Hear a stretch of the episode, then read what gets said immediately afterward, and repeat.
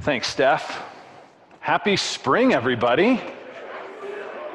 I read that the official time of the vernal equinox was like one hour ago. So we have officially made it out of the bleak midwinter. Congratulations.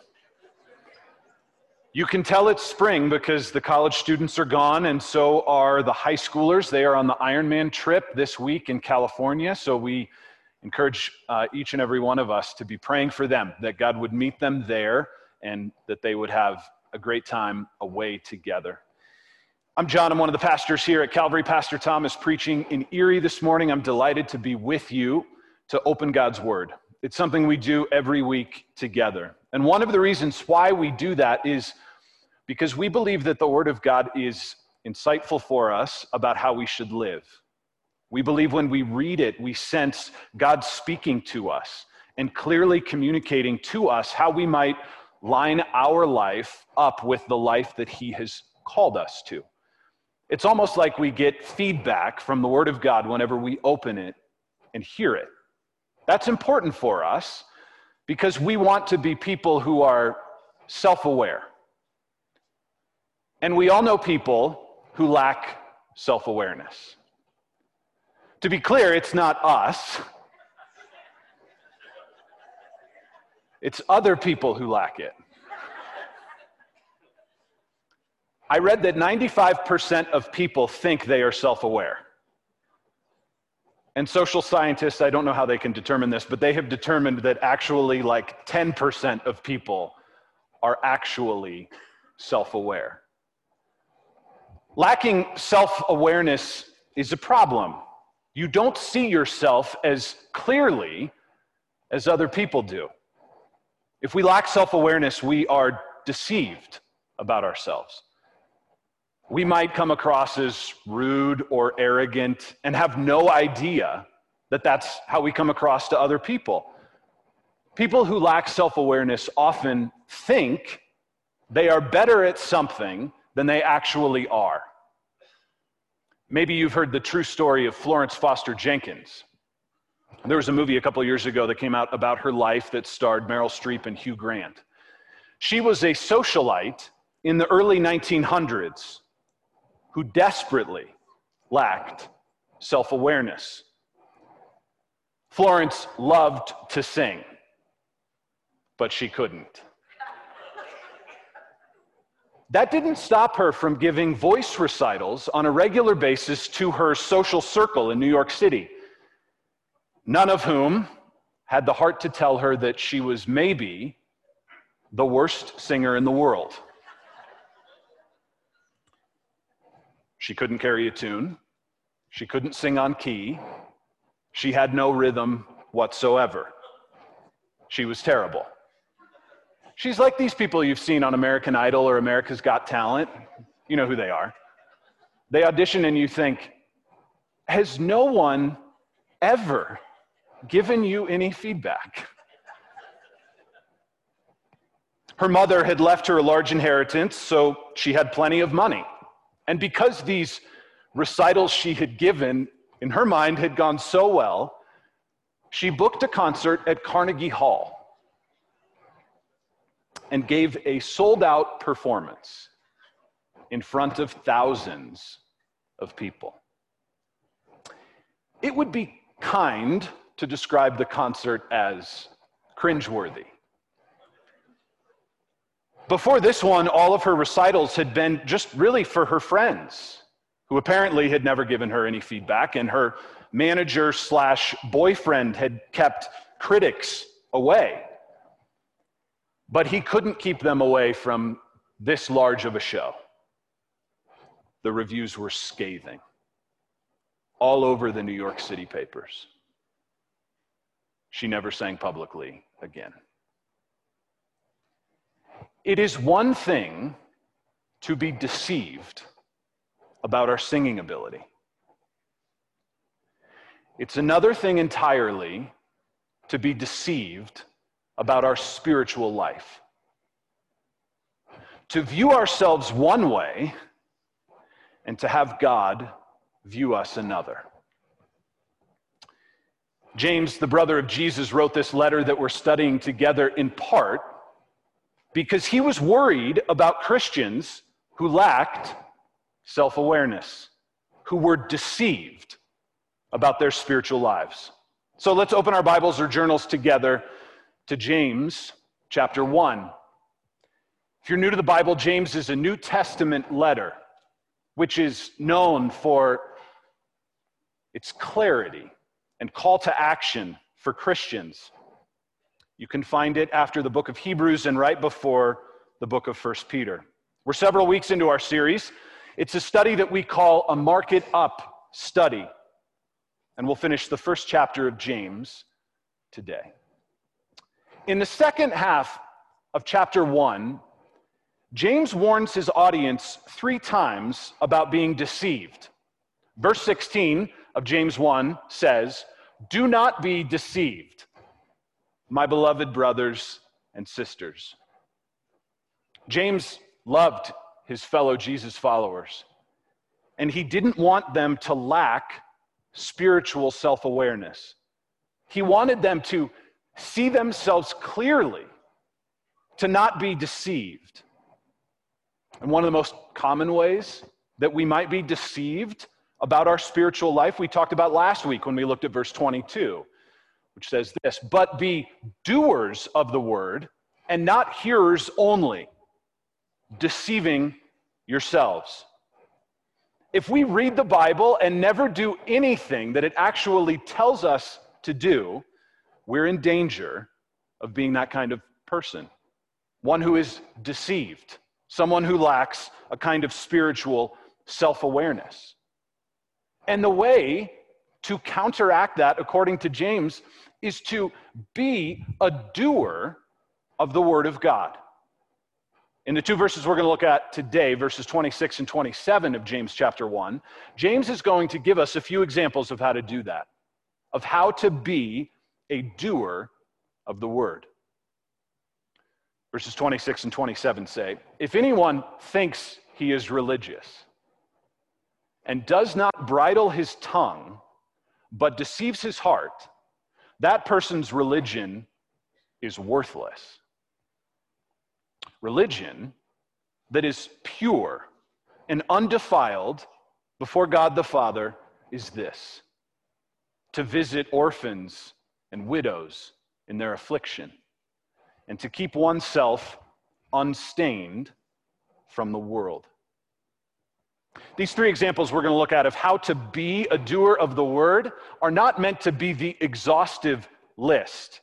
It's not like they're the only three ways of how to be doers of the word. They were probably top of mind for James when he wrote this letter. Perhaps they were issues in his day in the church that he was confronting. It's amazing how, how a letter that was written 2,000 years ago, though, could still be so practical and needed for us today. And these three themes that we're going to look at form sort of the key themes of the rest of this letter. There is a connection between self awareness and being a doer of the word. Those who do the word refuse to be deceived about themselves. And James focuses on three areas how to speak, how to serve, and how to stay unstained from the world. These three themes are what the rest of the book of James is really all about. It's, it's as if these, verse, these verses today are the jumping off point for the rest of his letter. Speech is the key theme of chapter 3. Serving others is what most of chapter 2 covers, and remaining unstained from the world is where James focuses his attention in chapter 4.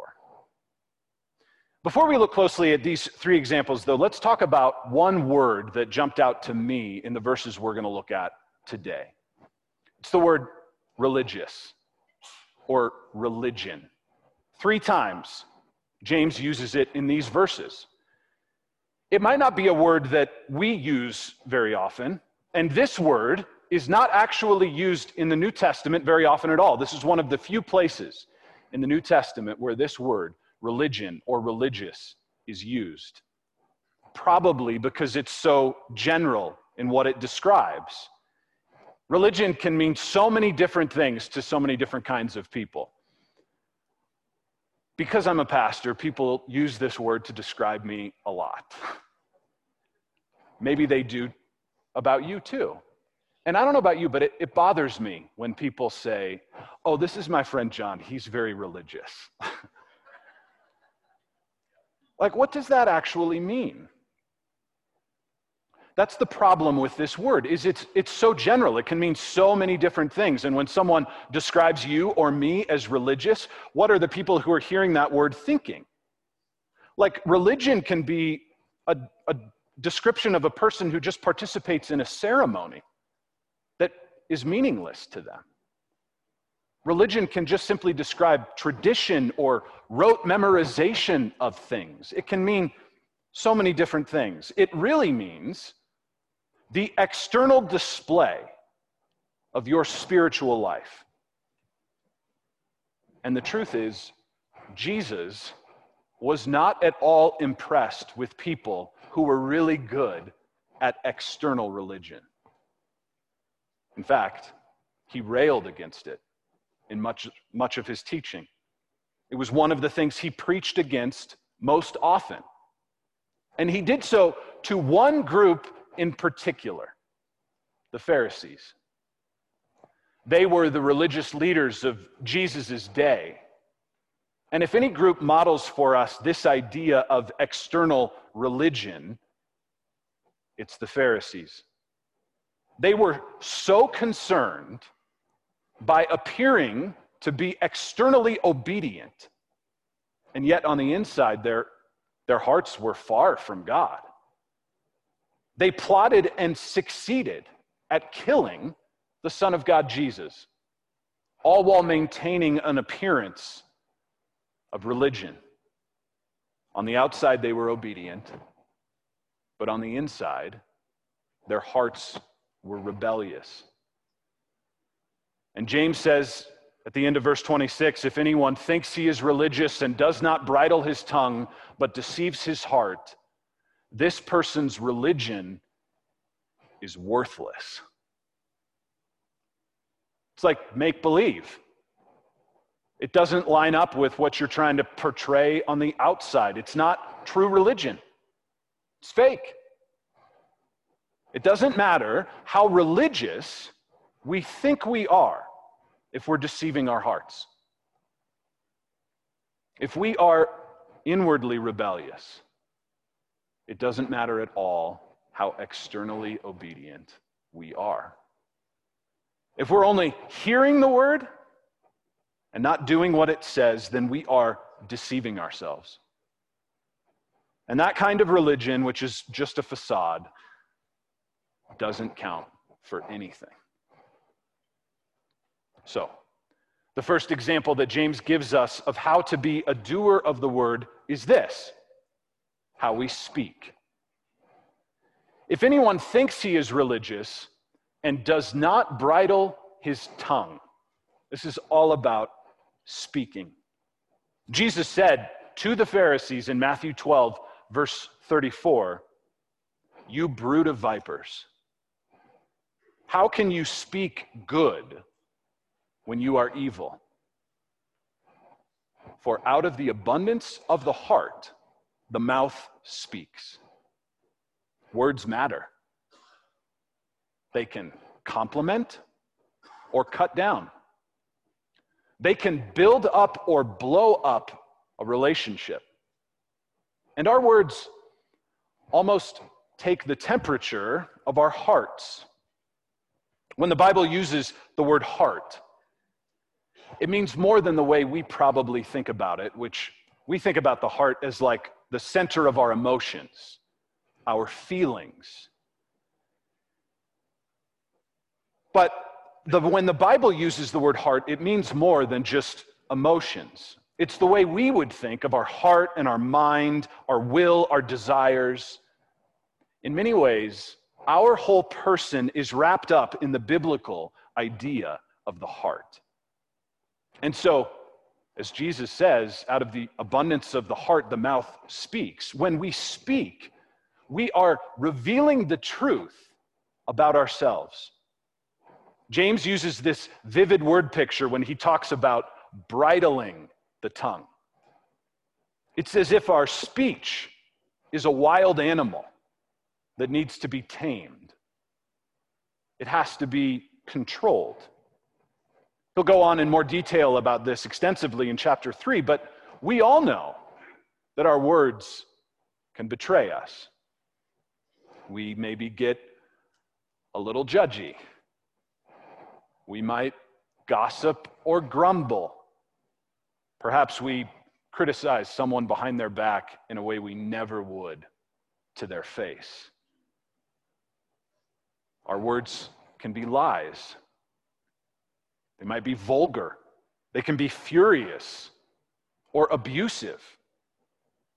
And if we think we are religious, like in a self righteous kind of way, and then just let our words loose like a Mustang, we probably lack a little spiritual self awareness.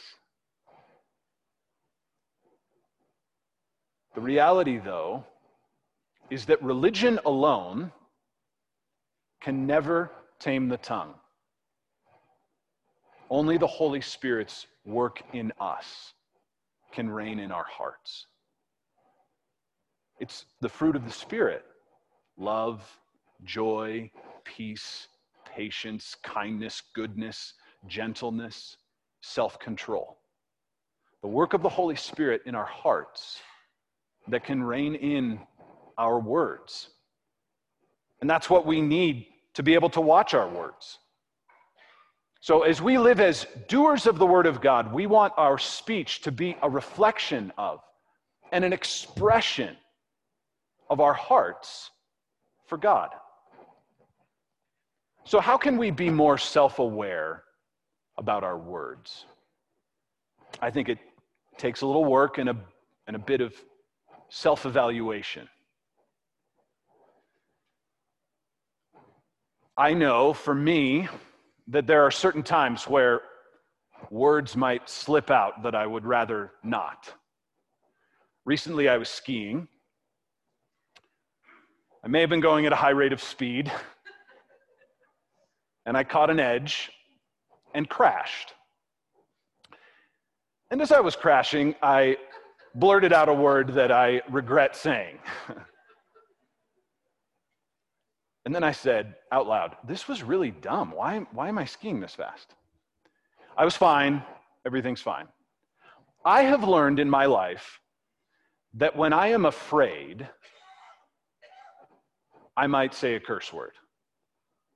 Like I come to a sudden stop because the car in front of me stopped quickly and I'm afraid I'm going to crash into it.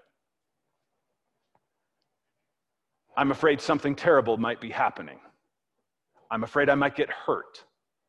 So I have to guard myself when I'm afraid because that might be a time when I might stumble. Lindsay was telling a friend of ours just this week about the first time she heard me swear when we were uh, first dating. We were having, I don't even remember this, but we were having dinner at my mom's house, my parents' house. I was washing the dishes afterward, and I was cleaning a, a glass bowl of my mother's. And as I was cleaning it, I let it drop, and it broke. And for some reason, Lindsay was telling our friend that this was the first time she heard me swear. I wasn't probably swearing because I felt badly about breaking the bowl, although I did. Probably I was afraid of how my mother was going to react. Like, that's a trigger point for me. We all have trigger points in a variety of different ways. So, it might be for some of us, we're around a group of friends who maybe are a little bit critical in their hearts. And we're triggered to be critical when we're around them. And we should be aware of that. Perhaps when we're with, you know, friends from college, we step back into some old habits and we tell unsavory jokes.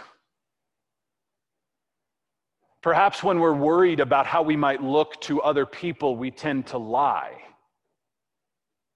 It's good to be aware of that. It's good to know that when we're with a group of people, we might be tempted to gossip or grumble so that we know when that might happen. It's also helpful for us to just have some verses in our hearts and minds that we might be able to go to when we know we're tempted to let our tongue loose. If it's bad language, you might go to Ephesians 4:29. Let no corrupting talk come out of your mouths, but only such as is good for building up, as fits the occasion, that it may give grace to those who hear. If we struggle with lying, also in Ephesians 4, verse 25, therefore, having put away falsehood, let each one of you speak the truth with his neighbor, for we are members, one of another. If it's gossip, Proverbs 18 8, the words of a whisperer are like delicious morsels. They go down into the inner parts of the body. Out of the abundance of the heart, the mouth speaks. Maybe it's grumbling or complaining. Philippians 2:14. Do all things without grumbling or disputing. Maybe it's being critical of others. Jesus said in the first verse of Matthew 7 Judge not that you be judged. If there are certain places or certain emotions or certain things that happen in your life that trigger you, it, it might be helpful to print some of those verses out, carry them with you. If it's the car, you could put it on the dashboard. If you need to be reminded before you get ready to go to work, perhaps it's on the mirror. Maybe it's a screensaver on your laptop, whatever it is to help remind you of what God calls you to do, how to be a doer of the word in this way. And then ask the Holy Spirit. Holy Spirit, I, I struggle with this, with my tongue. And He can help you. You know, a great way of developing self awareness is asking for feedback from other people. Could be a, a, spouse or a sibling, could be your small group. Say, hey guys, I, I'm just wondering, are there any ways that I could honor God more with my speech that you're aware of? And then listen. And then ask God to help. It matters how we speak. And how we serve. In verse 27, James says, Religion that is pure and undefiled before God the Father is this to visit orphans and widows in their affliction. We're called to care for people, to live out our faith in love. Jesus said, By this all men will know that you are my disciples if you have love for one another.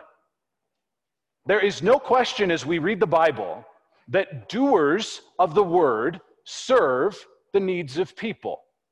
That is a distinctly Christian idea. And it's throughout the scriptures, from the beginning to the end. It's always been the call of God's people. Right after the nation of Israel had been delivered by God from their slavery in Egypt, God gave his law to his people through Moses.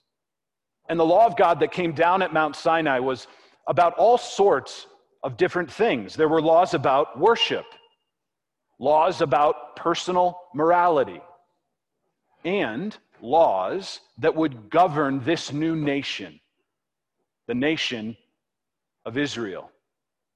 And God made it a legal requirement in this nation to care for those who were in need.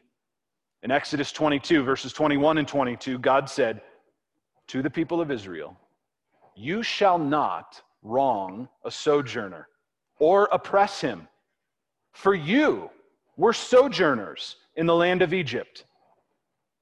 You shall not mistreat any widow or fatherless child. It probably goes without saying, but orphans and widows in the first century in the ancient world had nothing. There were no social programs, next to no opportunities for women to earn money. And so they were a category of people who were especially helpless. And they are throughout the Bible meant to illustrate to us all kinds of people who are helpless and in need, and to reinforce for us that we are called to help all categories of people who are helpless. Now, let's be clear. Just because this is a broad categorization throughout the scriptures, we absolutely are called specifically to care for the needs of widows and orphans. And I'm so thankful for so many of you who care for widows and orphans in so many ways in your own personal life. For those of you who have been called to grow your family through adoption and to care for orphans in need. For those of you who love foster kids and care for them and love them because you are living out this call of God directly in your life. That is one of the ways that we are called to be doers of the word, to care for literal widows and orphans in their affliction. Some of you, and you know who you are, are caring for some particular foster kids in a very specific way and for a family that is in a desperate situation. And I want to say thank you to you.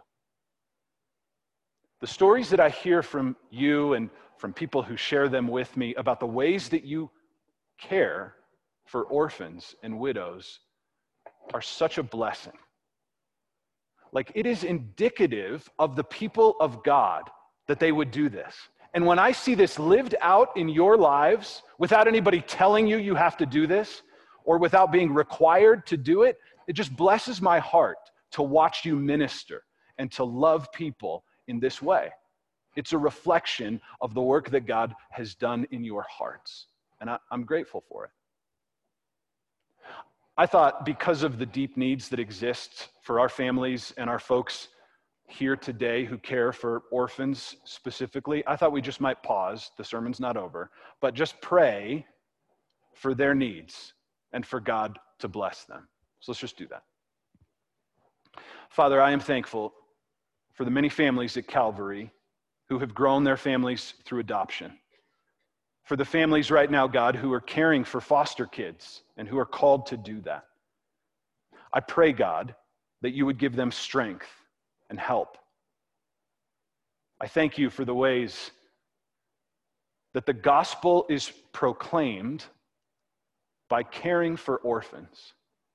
And I thank you, God, for these families who I admire and love, for the ways that you have called them, the ways that you've provided for them the ways that you have allowed them to minister in this way. I pray, God, you would bless them, help their marriages, help their families, provide for them in many ways, God, and do so for your glory and for their good. In the name of Jesus, amen. We have teams of men here at Calvary who serve widows through our Men of Action ministry. Hundreds of families at Calvary sponsor kids through compassion or world vision. We're called to, according to that verse in Exodus, to care for sojourners. Another way to describe that, or uh, another word, is refugees. We have three teams at Calvary right now who are coming alongside three Afghan families to help them acclimate to our community. We're going to hear an update from our Boulder campus team next Sunday about the great things that God's doing in that ministry. Some of you serve at the Boulder Shelter for the Homeless. Some of you serve at the Safe House. Some of you are mentors for kids at local schools that are deeply impacted by poverty and they need people to come alongside them and help them. There are so many ways that you can help people in need, and we have a number of opportunities for you. If you sense God stirring your heart right now to maybe take a step and care for people, who are deeply in need in our community, there's a card in the Calvary Cafe at the Welcome Center that you can pick up that details some of the ministries that you might pray about being involved in. And then you can let us know that you'd like to step in, or you can let us know on that blue Connect card that's in front of you that you'd like to help care for the needs of people in our community. It is the heart of God to do this, to care for those in need. It is who God is. Psalm 68, verse 5 says that God is the father of the fatherless and the protector of the widows. That's who God is in his holy habitation. And the Bible is filled from front to back with our call to care for those in need. Do you notice that James says we're called to visit orphans and widows in their affliction? Like, that's deep need. That takes us out of our comfort zone. It's not just when it's convenient or easy for us, but it's when those needs arise that we're called to step in and care for them. They're the ones who need our help the most. It's one way to be a doer of the word. So we've seen James give us examples of how to speak, of how to serve, and next he's going to talk about how we can remain or stay unstained from the world. At the end of verse 27, it says, to keep oneself unstained from the world. That's religion that is pure and undefiled before God the Father, to keep oneself unstained from the world. The world, in the language of the Bible, is like the way things work without God. If you just say, I'm going to live my life without thinking about God at all, just step into my personal desires, whatever my heart says to do, whatever other people are doing, that's the world. When people live without thinking about looking to or loving God. And we all know how easy it is to go along with what's happening in the world, to find ourselves being tempted by the way things work without God. The world has different definitions of success, different definitions of pleasure, different definitions of power than the Bible does. And the influence of the world can sort of contaminate us or stain us, to use the words of James. The world can make us dirty like a, like a spot on a shirt that needs to be cleaned. Now let's remember, James will remind us in chapter 3 we all stumble in many ways. We don't live perfect lives. We will live out throughout our life a constant tension between the world and its enticements and the will of God.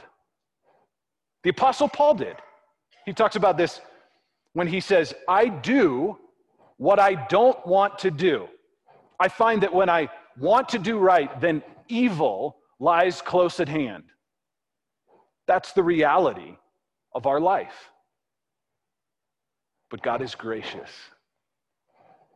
And He calls us back to Him. He forgives us and He sets us back on the right path. I think a key idea for us about keeping ourselves unstained from the world is found in 1 John chapter 2 verse 15 says, Do not love the world or the things in the world. If anyone loves the world, the love of the Father is not in him. I think that's the idea here. That love, our highest affection, is meant to be directed towards God. But if our highest affections are for the things of the world, for the worldly definition of success, for the worldly definition of power, for the worldly definition of pleasure. If those stir our hearts more than our love for God, then we have to be careful. Do we love the world more than the will of God? If we do, then we're deceiving ourselves about our spiritual state. Now, the truth is, we are unable to keep ourselves unstained from the world on our own. Religion won't do it. The only way to be unstained from the world is by the precious blood of Christ, who is like a lamb without blemish or spot. Jesus is the one, the only one who can remove our sinful stains. His perfect, sinless, spotless life and the way he gave his life for us is what ultimately keeps us from being unstained from the world. What can wash away our sins? Nothing but the blood of Jesus. Have you asked him to forgive you? Have you confessed your sins to him? Have you turned over all of your spots and wrinkles? All of the stains of living life without him? And asked him to take it all away? He is the only one who can. There is no religion. There is no life of obedience that can save you. No other name who can forgive you. No other life that can be given for you. Only Jesus. If you have never asked him to save you, you can ask him right now in this moment, right here, and He will. The worst kind of self deception is a religious kind. Like if I think I live a good life, I'm a good person, I maybe go to church occasionally, or I read the Bible, or I volunteer, or I'm better than these other people that I know. That is a kind of religious self deception. Jesus says these terrifying words when he says, There will be some who will come to me and say, Lord, Lord. And I will say, I never knew you. That's a warning for us to be clear about where we stand before God the Father. And God is so clear to us about the way that we can find salvation, which is found in His Son Jesus alone. So, have you ever confessed with your mouth that Jesus Christ is the Lord? Have you said that to God? Jesus, I believe you are the Lord. Have you said that? Have you believed in your heart that God raised him from the dead? If you have, God promises you will be saved. And if you haven't yet, I would invite you to do it today. After you make that decision, the result of that is what James describes as a spiritual life that is pure and undefiled before God the Father because of the precious blood of Jesus Christ. Jesus said in Matthew chapter 5 verse 8, "Blessed are the pure in heart, for they shall see God." The ones who are pure in heart have asked Jesus to cleanse their heart and have been forgiven of all unrighteousness. So we've talked about how we speak, how we serve, how we say stay unstained from the world. These are three ways to be doers of the word and not to be deceived. These three themes in James are more than just a call to action for us, more than just a few of the ways we can be Christians. I think they're actually the overflow of the character of God.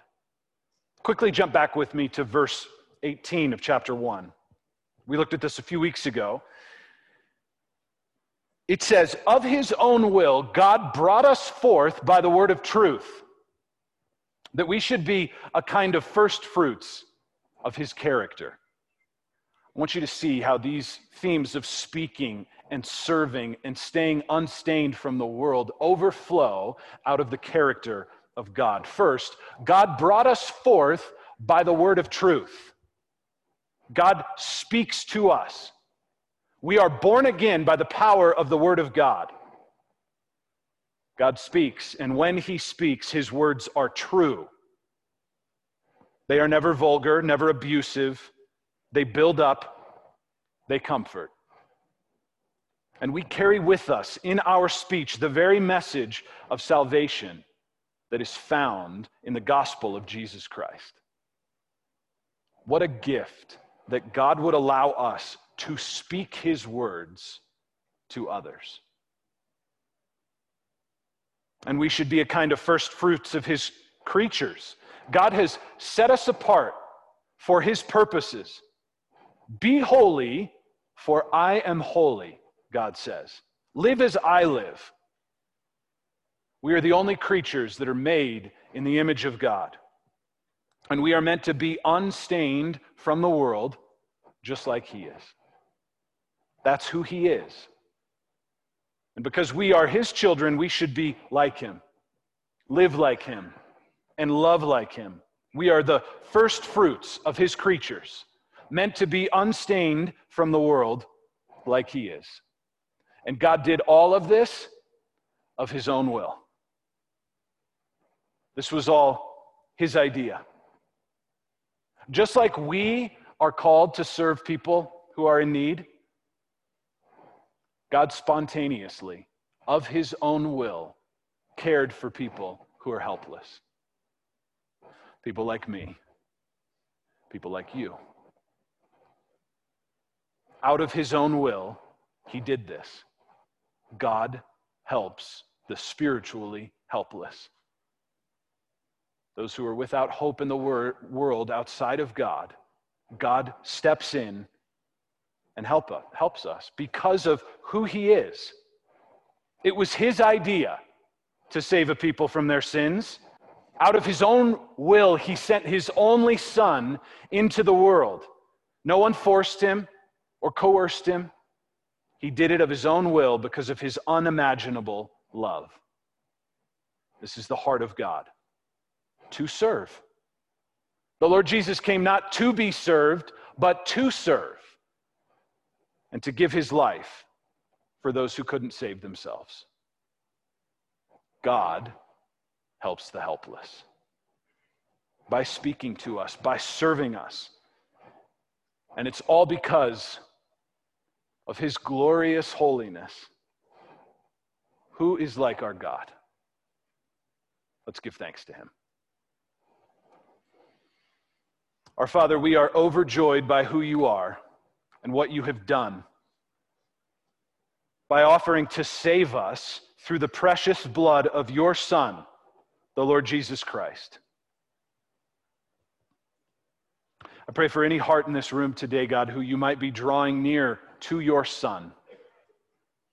I pray you would speak the truth about who he is to their heart and soul. Call them to give their life to the Lord Jesus Christ. We bless you, God, for your kindness, for your mercy, for your love for us. It's our joy to worship you, God, not only because of what you've done, but because of who you are. Our glorious King, who we delight to serve. We bless you, God, for your great love for us. We pray all of these things in the name of your Son, our Lord, our Savior. Jesus. Amen.